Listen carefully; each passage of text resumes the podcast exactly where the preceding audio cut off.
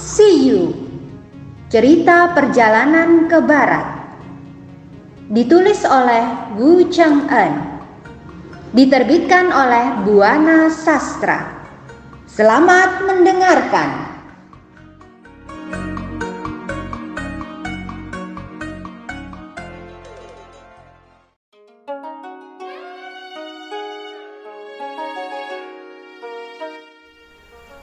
Bab 97 Tang Sang Sang tiba di kota Tong Tai disambut baik.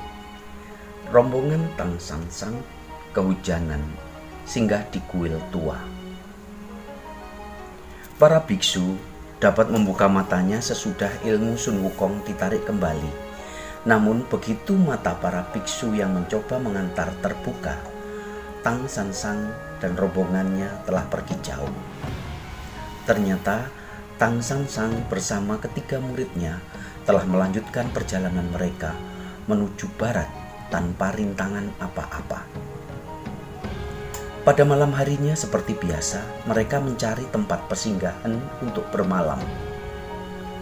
Sesudah setengah bulan mereka melakukan perjalanan, akhirnya tibalah rombongan ini di depan sebuah kota. Wukong Coba kau lihat kota di depan kita. Kota apa itu? Kata Sang Sang. Entahlah guru, kata Wukong. Eh, kau jangan pura-pura tak tahu. Bukankah kau pernah melewatinya? Kata Baji. Hmm, aku tahu. Mungkin di kota ini ada sesuatu hingga kau tidak mau mengatakannya ketika ditanya oleh guru. Jangan bicara seenaknya saja, tolol. Walaupun aku pernah melewatinya dari atas udara, karena aku tak pernah turun, aku tak mengetahui kota apa ini, kata Wukong dengan marah. Apa untungnya aku membohongi kalian? Kemudian mereka berjalan terus sampai akhirnya tiba di depan sungai pembatas kota. Ternyata sungai itu berfungsi sebagai pelindung kota juga. Tang San Sang segera turun dari atas kudanya, lalu berjalan diikuti oleh ketiga muridnya. Tiba di bawah payon sebuah rumah, Tang San Sang melihat dua orang sedang membicarakan soal keadaan zaman. Siapa lebih kuat akan makmur dan yang lebih lemah akan runtuh. Muridku, kalian akan tunggu di sini. Aku akan bertanya pada mereka, kata Sansang pada kedua muridnya. Sesudah itu, Sansang menghampiri orang itu. Ini kota Tongtai. Kalau Anda hendak makan atau bermalam, kalian boleh pergi ke sana, ke bagian timur. Di sana ada seorang hartawanku yang dermawan Jangankan hanya beberapa orang, puluhan ribu biksu pun tak akan ditolaknya. Pergi saja ke sana. Sesudah memberi hormat dan menghaturkan terima kasih, Tang San Sang mengajak murid-muridnya pamit meninggalkan mereka.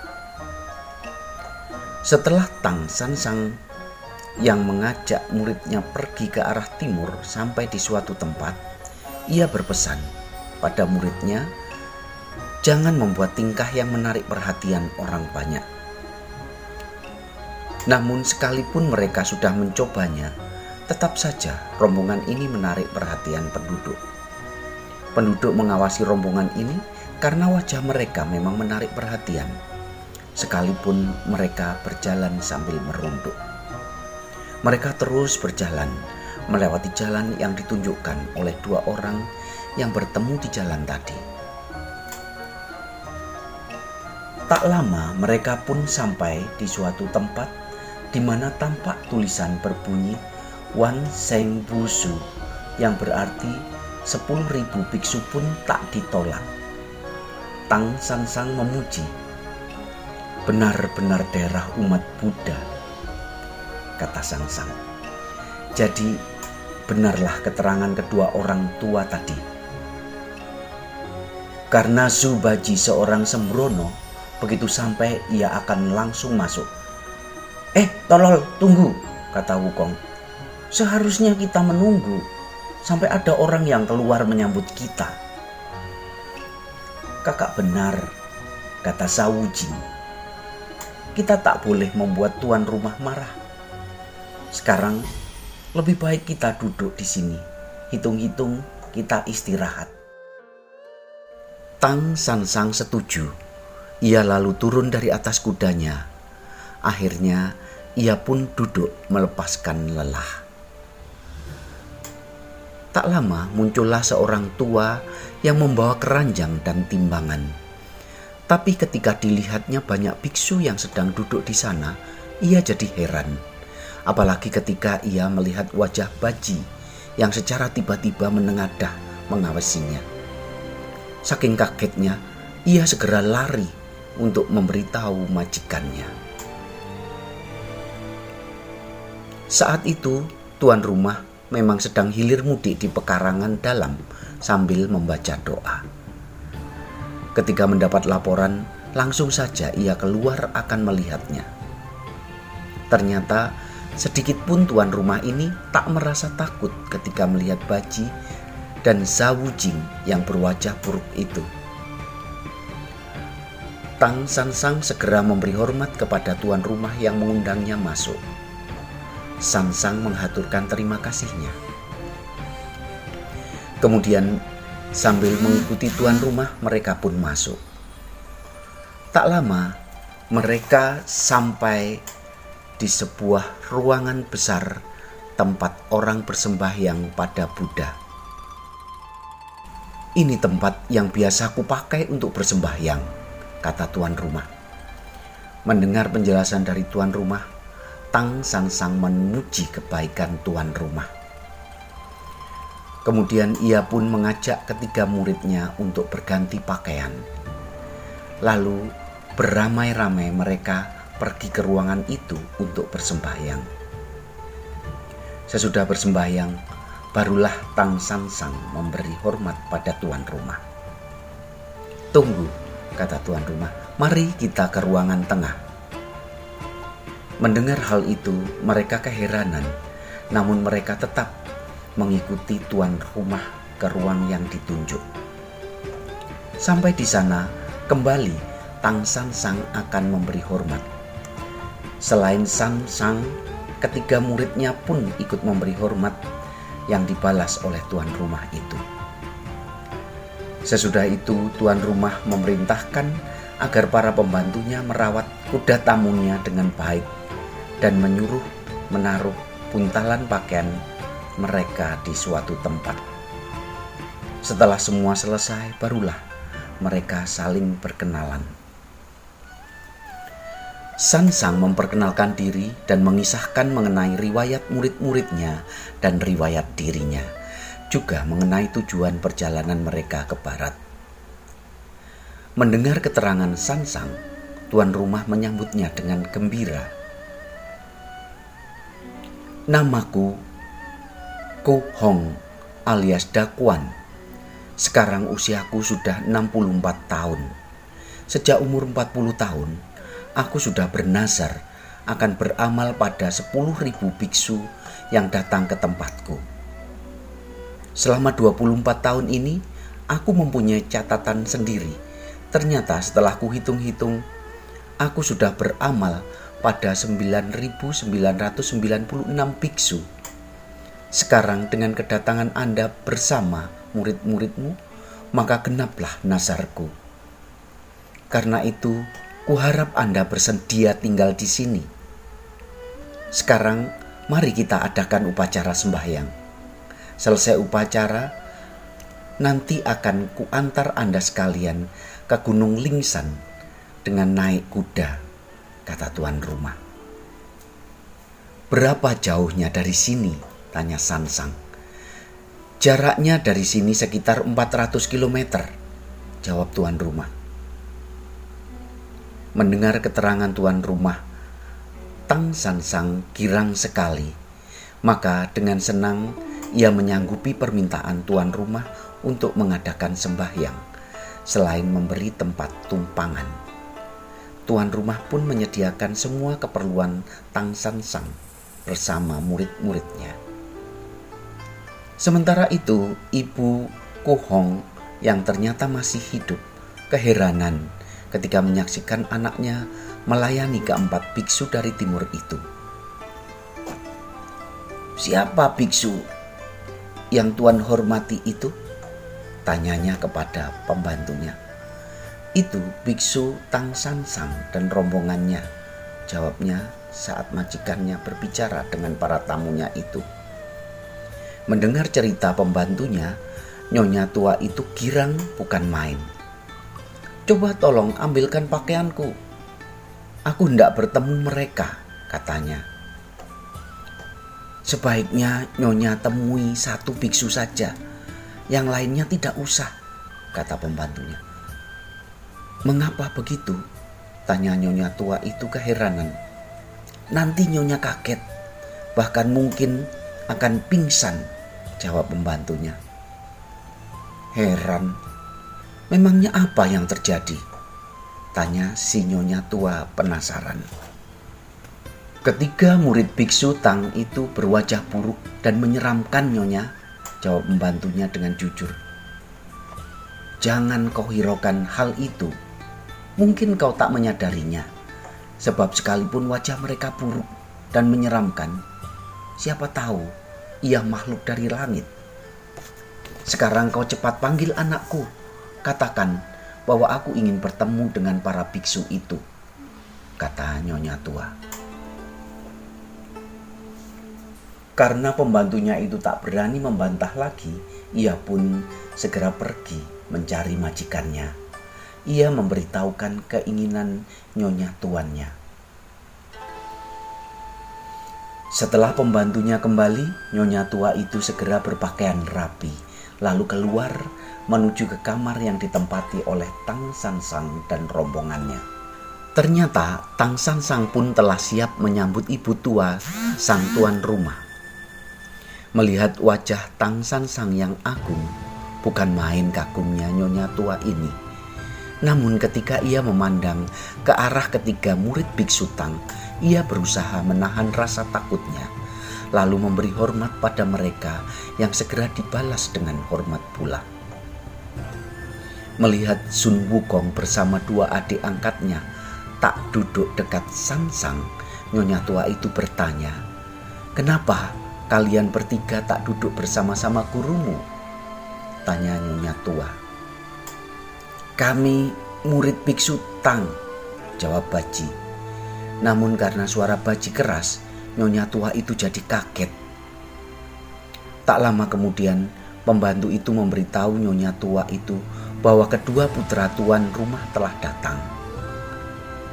Setiba di depan Sansang, dengan cepat mereka berlutut memberi hormat. Tang Sansang segera membangunkan mereka. Mereka ini anak-anakku, namanya Liang dan Dong. Biasanya mereka belajar di kamarnya, tapi ketika mendengar Anda datang, mereka keluar untuk mengucapkan selamat, kata tuan rumah Ku Hong. Sungguh rajin mereka, puji Sansang.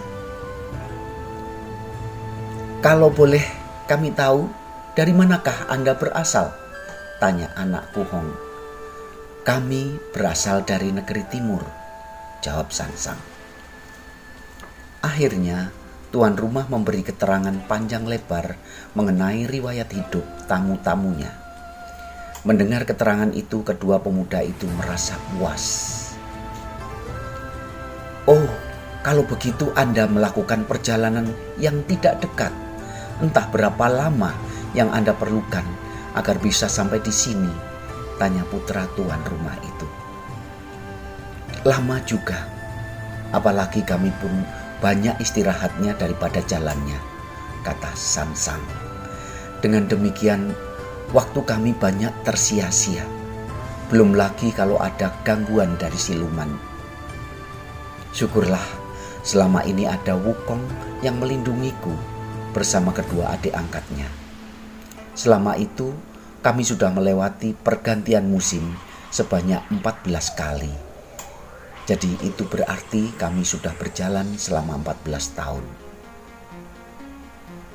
Mendengar cerita tentang perjalanan itu, kedua anak muda itu memuji ketabahan biksu Tak bersama ketiga muridnya. Tak lama muncullah tukang masak untuk mempersilahkan mereka makan.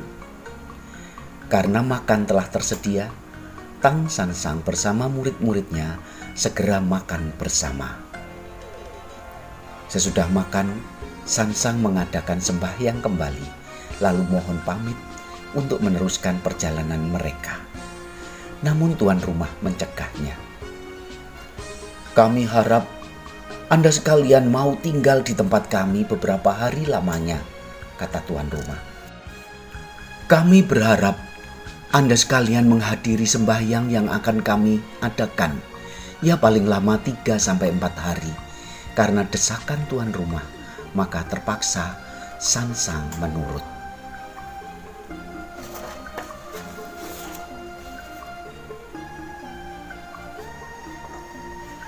Ketika saat sembahyang tiba, tuan rumah mengadakan sembahyang selama tiga hari tiga malam. Sesudah upacara sembahyang selesai, kembali Tang Sang Sang mohon pamit karena mereka akan segera melanjutkan perjalanan mereka. Sabar, jangan terlalu tergesa-gesa, kata tuan rumah. Karena repot dengan upacara sembahyang, aku tak dapat melayani Anda. Sekarang aku sudah senggang, karena itu tinggallah beberapa hari lagi tapi kami sedang memburu waktu dan ingin segera sampai, kata Sansang memberi alasan. Apalagi kami sudah banyak membuang waktu dan ingin segera menyelesaikan tugas kami. Nanti pada saat pulang sesudah kami berhasil membawa kitab suci, kami pasti akan singgah lagi. Mendengar alasan yang selalu diberi Tan Sang Sang dan desakan tuan rumah yang berusaha menahan Tang San Sang agar mau tinggal beberapa hari lagi, akhirnya Zubaji turut campur. Bagaimana sih guru ini? Keterlaluan. Padahal orang sudah begitu mendesak agar mau bersabar. Tapi kenapa guru malah terus menampik dengan berbagai alasan? Kata Baji. Lagi pula Kenapa sih guru harus berangkat terburu-buru? Bukanlah di tempat ini guru dihormati.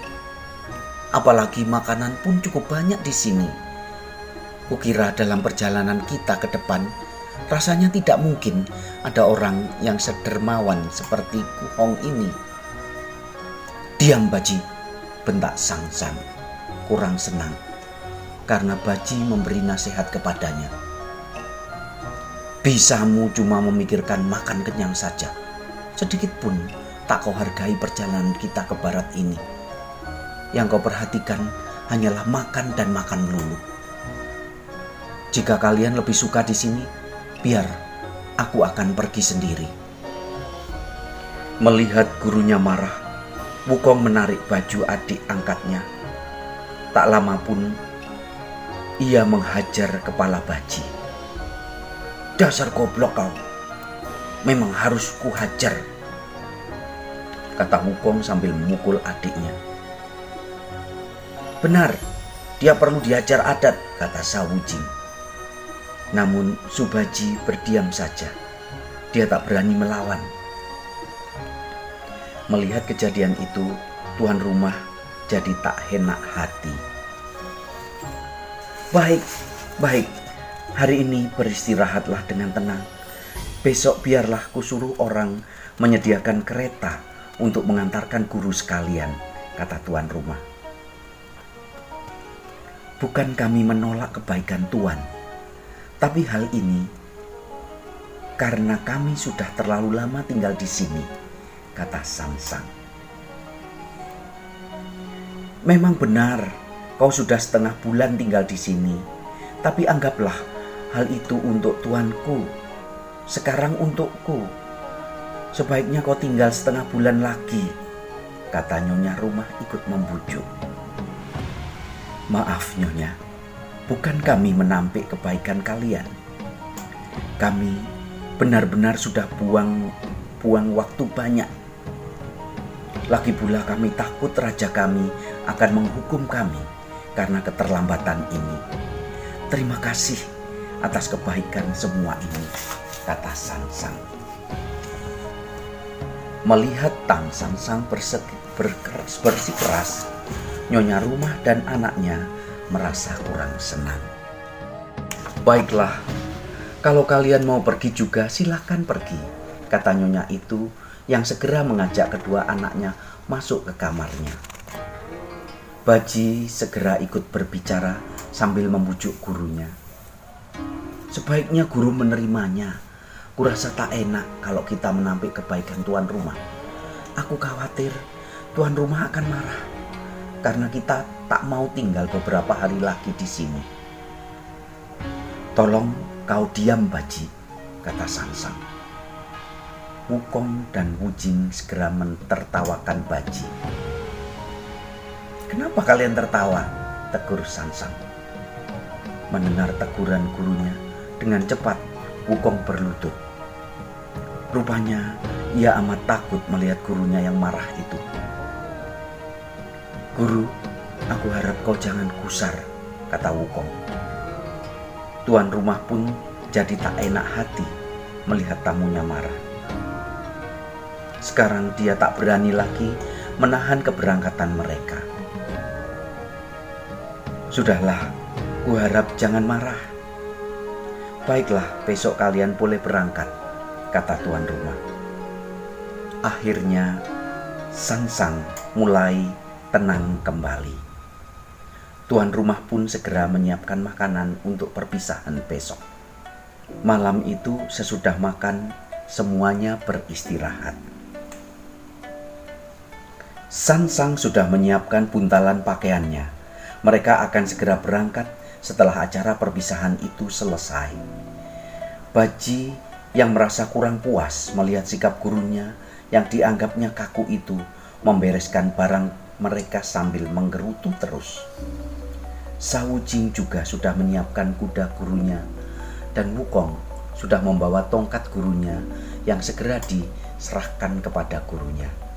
Dialah yang membawakan kantong surat.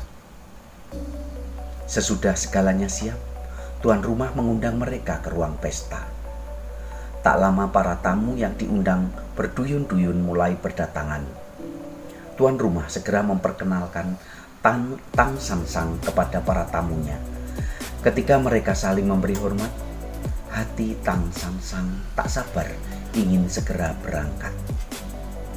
Tak lama pesta pun dimulai.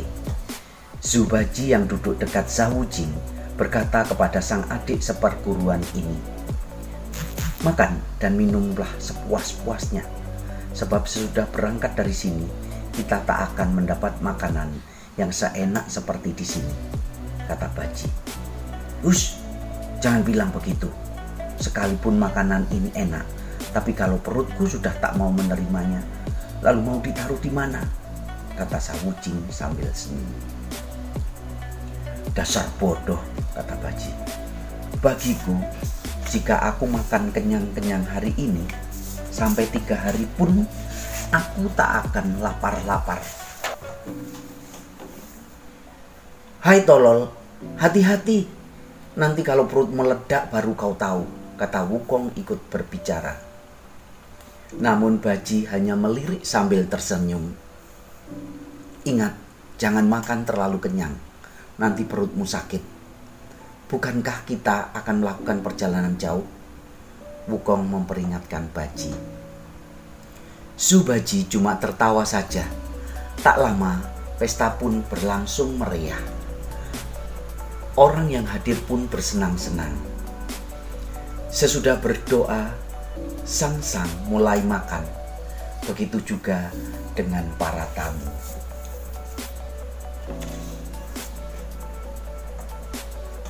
Sekarang Subaji benar-benar membuktikan kata-katanya. Ia terus-menerus makan seolah tak merasa puas. Perutnya yang besar terus diisinya, seolah ia tak akan makan lagi. mangkuk demi mangkuk telah disikatnya. Apa saja yang ada di hadapannya dimasukkan ke dalam mulutnya yang besar dan monyong itu. Dalam sekejap, enam mangkuk nasi dan sayur sudah dihabiskannya. Sedangkan makanan kering pun tak lupa dimasukkan ke lengan bajunya. Mungkin pikirnya makanan itu bisa dibawanya untuk di perjalanan agar ia tak akan kelaparan. Tak lama, Tang San Sang bangun dari kursinya untuk pamit. Mengapa terburu-buru? Tanya tuan rumah. Aku sudah makan kenyang sekali. Terima kasih. Jawab Sang Sang sambil memberi hormat kepada tuan rumah. Melihat kekerasan hati Tang Sansang, tuan rumah keheranan. Murid-muridku, mari kita berangkat. Kita siap-siap, kata Sansang. Mendengar ajakan gurunya, Wukong segera menyudahi makanannya. Begitu juga Sawujing. Hanya Zubaji yang kelihatan agak enggan meninggalkan meja makanan yang penuh dengan makanan dan minuman lezat. Karena tamunya tak bisa dicegah lagi, tuan rumah segera mengantarkan tamunya keluar hingga membuat semua tamu menjadi heran melihat sikap Tang Sansang yang demikian keras dan berdisiplin. Ini memang suatu teladan dan patut ditiru. Kemudian dengan mengajak murid-muridnya dengan mantap Tang San Sang berjalan keluar rumah Kuhong. Para tamu segera mengucapkan selamat jalan sambil merangkapkan kedua tangannya di hadapan Tang San Sang. Musik dan nyanyian segera terdengar mengiringi kepergian Tang San Sang bersama ketiga muridnya itu. Orang-orang yang berbaris di sepanjang jalan melambai-lambaikan tangan mereka sebagai tanda ucapan selamat berpisah. Dengan diiringi para pengantar yang akan mengantar mereka, Tang Sang Sang mulai berjalan ke batas kota. Iring-iringan ini bagai iringan seorang pejabat yang akan pergi bertugas ke tempat tugasnya. Sambil berjalan, orang-orang yang di pinggir jalan mengeluh-elukan Tang Sang Sang Ketika rombongan itu sudah sampai di perbatasan kota, dengan ramah Kuhong memberi hormat. Jika guru sudah kembali dan dari mengambil buku dan kebetulan lewat ke daerah kami, aku harap guru mau singgah ke sini, kata Kuhong. Mendengar ketulusan Kuhong, Tang Sansang amat terharu. Dengan penuh perasaan, ia rangkul tuan rumah sambil berjanji, "Aku akan usahakan agar kami bisa singgah kembali ke tempatmu pada saat kami pulang sesudah menunaikan tugas." Selain itu, aku juga akan menyampaikan kesungguhan hati kepada Buddha jika kami sampai di Gunung Lingsan, janji Sansang. Namun demikian tuan rumah masih terlihat amat berat untuk berpisah dengan rombongan Tang San Sang. Karena itu, ia masih mengantarkan rombongan Tang San Sang sejauh 2 sampai 3 km lagi. Kurasa sudah cukup jauh Tuhan mengantar kami sampai di sini. Bagiku ini suatu kehormatan yang tak pernah kami terima. Sekali lagi, kami ucapkan terima kasih atas kebaikan hati Tuhan. Selamat berpisah, kata Sansang yang mencoba mencegah agar tuan rumah tak mengantarkannya terus. Menyadari kata-kata Sansang benar, akhirnya Kuhong pun tak mengantar tamunya lagi. Sambil menangis sedih, ia pun memberi hormat yang dibalas Sansang dengan amat terharu Sesudah itu mereka lalu berpisah. Tuan rumah kembali ke tempatnya bersama para pembantunya, sedangkan rombongan Tang Sansang meneruskan perjalanan mereka. Dengan perasaan terharu, Tang Sansang kembali melakukan perjalanan mereka menuju Gunung Lingsan. Tanpa terasa, mereka sudah berjalan sejauh 25 km lebih. Langit juga telah berubah menjadi agak gelap. Pertanda sang surya akan terbenam di ufuk barat. Melihat cuaca mulai gelap, Tang San Sang yang menjalankan kudanya dekat Sun Wukong lalu berkata kepada muridnya ini, Hari mulai gelap, di manakah kita bisa bermalam? Tanya San Sang. Subaji yang menggendong buntalan pakaian mereka hanya mencibir sambil mempermainkan mulutnya yang monyong dengan nada agak mengejek.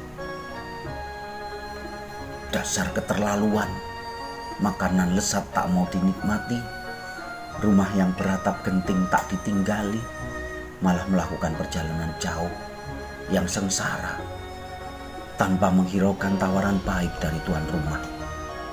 Padahal di jalan kita akan kepanasan dan kehujanan. Belum lagi kalau kita bertemu setan dan siluman. Uh, pelayanan apa ini? Tanya Subaji menggerutu. Namun, Tang San San dan kedua saudaranya tak menghiraukan ocehan Baji yang masih mendongkol. Baru malam saja sudah ribut menanyakan di mana kita bisa bermalam segala apalagi kalau hujan turun. Kukira saat itu baru dia tahu rasa. Gerutu Baji lagi. Karena gerutuan Baji tak juga berhenti, akhirnya Tang Sansang yang semula menahan sabar, lama-lama timbul juga kemarahannya. Kenapa kau terus-menerus menggerutu? Bentak gurunya. Mendengar bentakan itu, Baji yang kaget akhirnya terdiam. Apa kau sudah lupa walau kota Chang'an itu indah, tak seharusnya kita berat meninggalkannya? Tunggu sampai cita-cita kita tercapai. Nanti setelah kita bertemu dengan Buddha dan memperoleh kitab suci, saat itulah baru kita bisa pulang dengan penuh kebahagiaan. Kemudian kita akan menemui kaisar untuk menyerahkan hasil jerih payah kita, kata Sang Sang. Tapi untuk apa itu semua? kata Baji dengan berani. Saat itu, kau kan boleh pergi ke dapur istana. Nanti setibanya kau di sana, kau bisa lihat sendiri dan memilih makanan apa yang kau sukai. Bentak Sansang dengan marah. Mendengar kata-kata gurunya, akhirnya Baji diam. Di sana kau bisa makan sekenyang-kenyangnya sampai bertahun-tahun tanpa usah bekerja.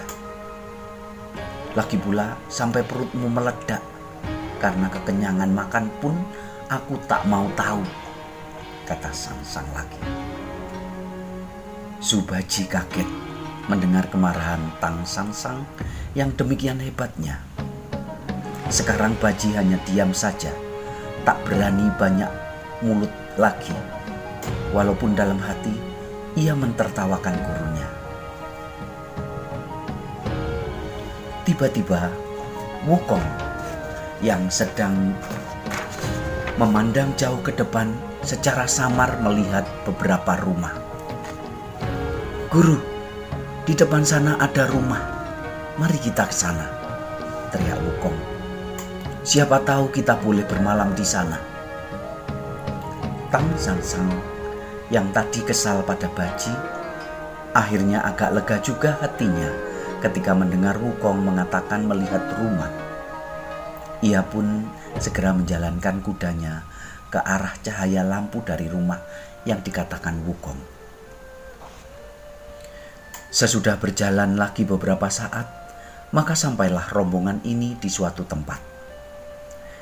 Di gerbang itu samar-samar Tang Sang Sang melihat tulisan yang agak buram berbunyi Hua Guang Xing Yuan Kuil Padma Praba Kiranya yang dikatakan rumah oleh Sun Wukong ternyata sebuah kuil.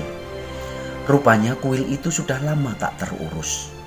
Patung yang dipuja di tempat itu adalah patung Padma Praba, murid dari Buddha Sikin. Bahkan sesudah mengalahkan Raja Iblis Racun Api, ia diturunkan pangkatnya menjadi pejabat lima unsur. Kemudian di tempat inilah patungnya dipuja orang. Kuil ini terlihat sepi sekali. Karena itu Sang-Sang berkata kepada muridnya, Wukong, mungkin tempat ini ada penjaganya, kata Sang-Sang. Biar ku periksa sebentar, kata Wukong. Kemudian mereka segera memasuki kuil itu. Di sana sini kuil itu sudah mulai rusak karena tak terawat.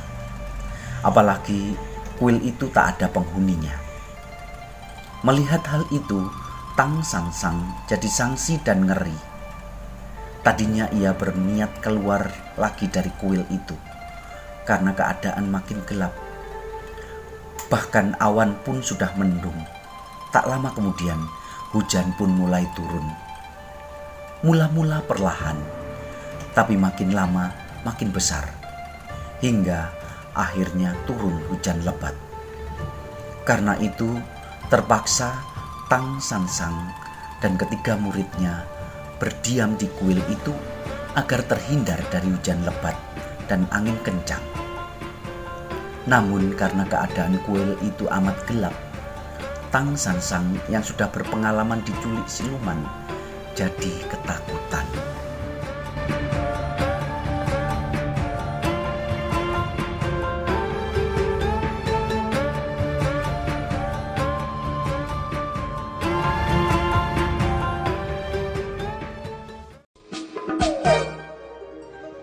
Dengarkan kisah selanjutnya dengan teman membaca yang lain. Terima kasih.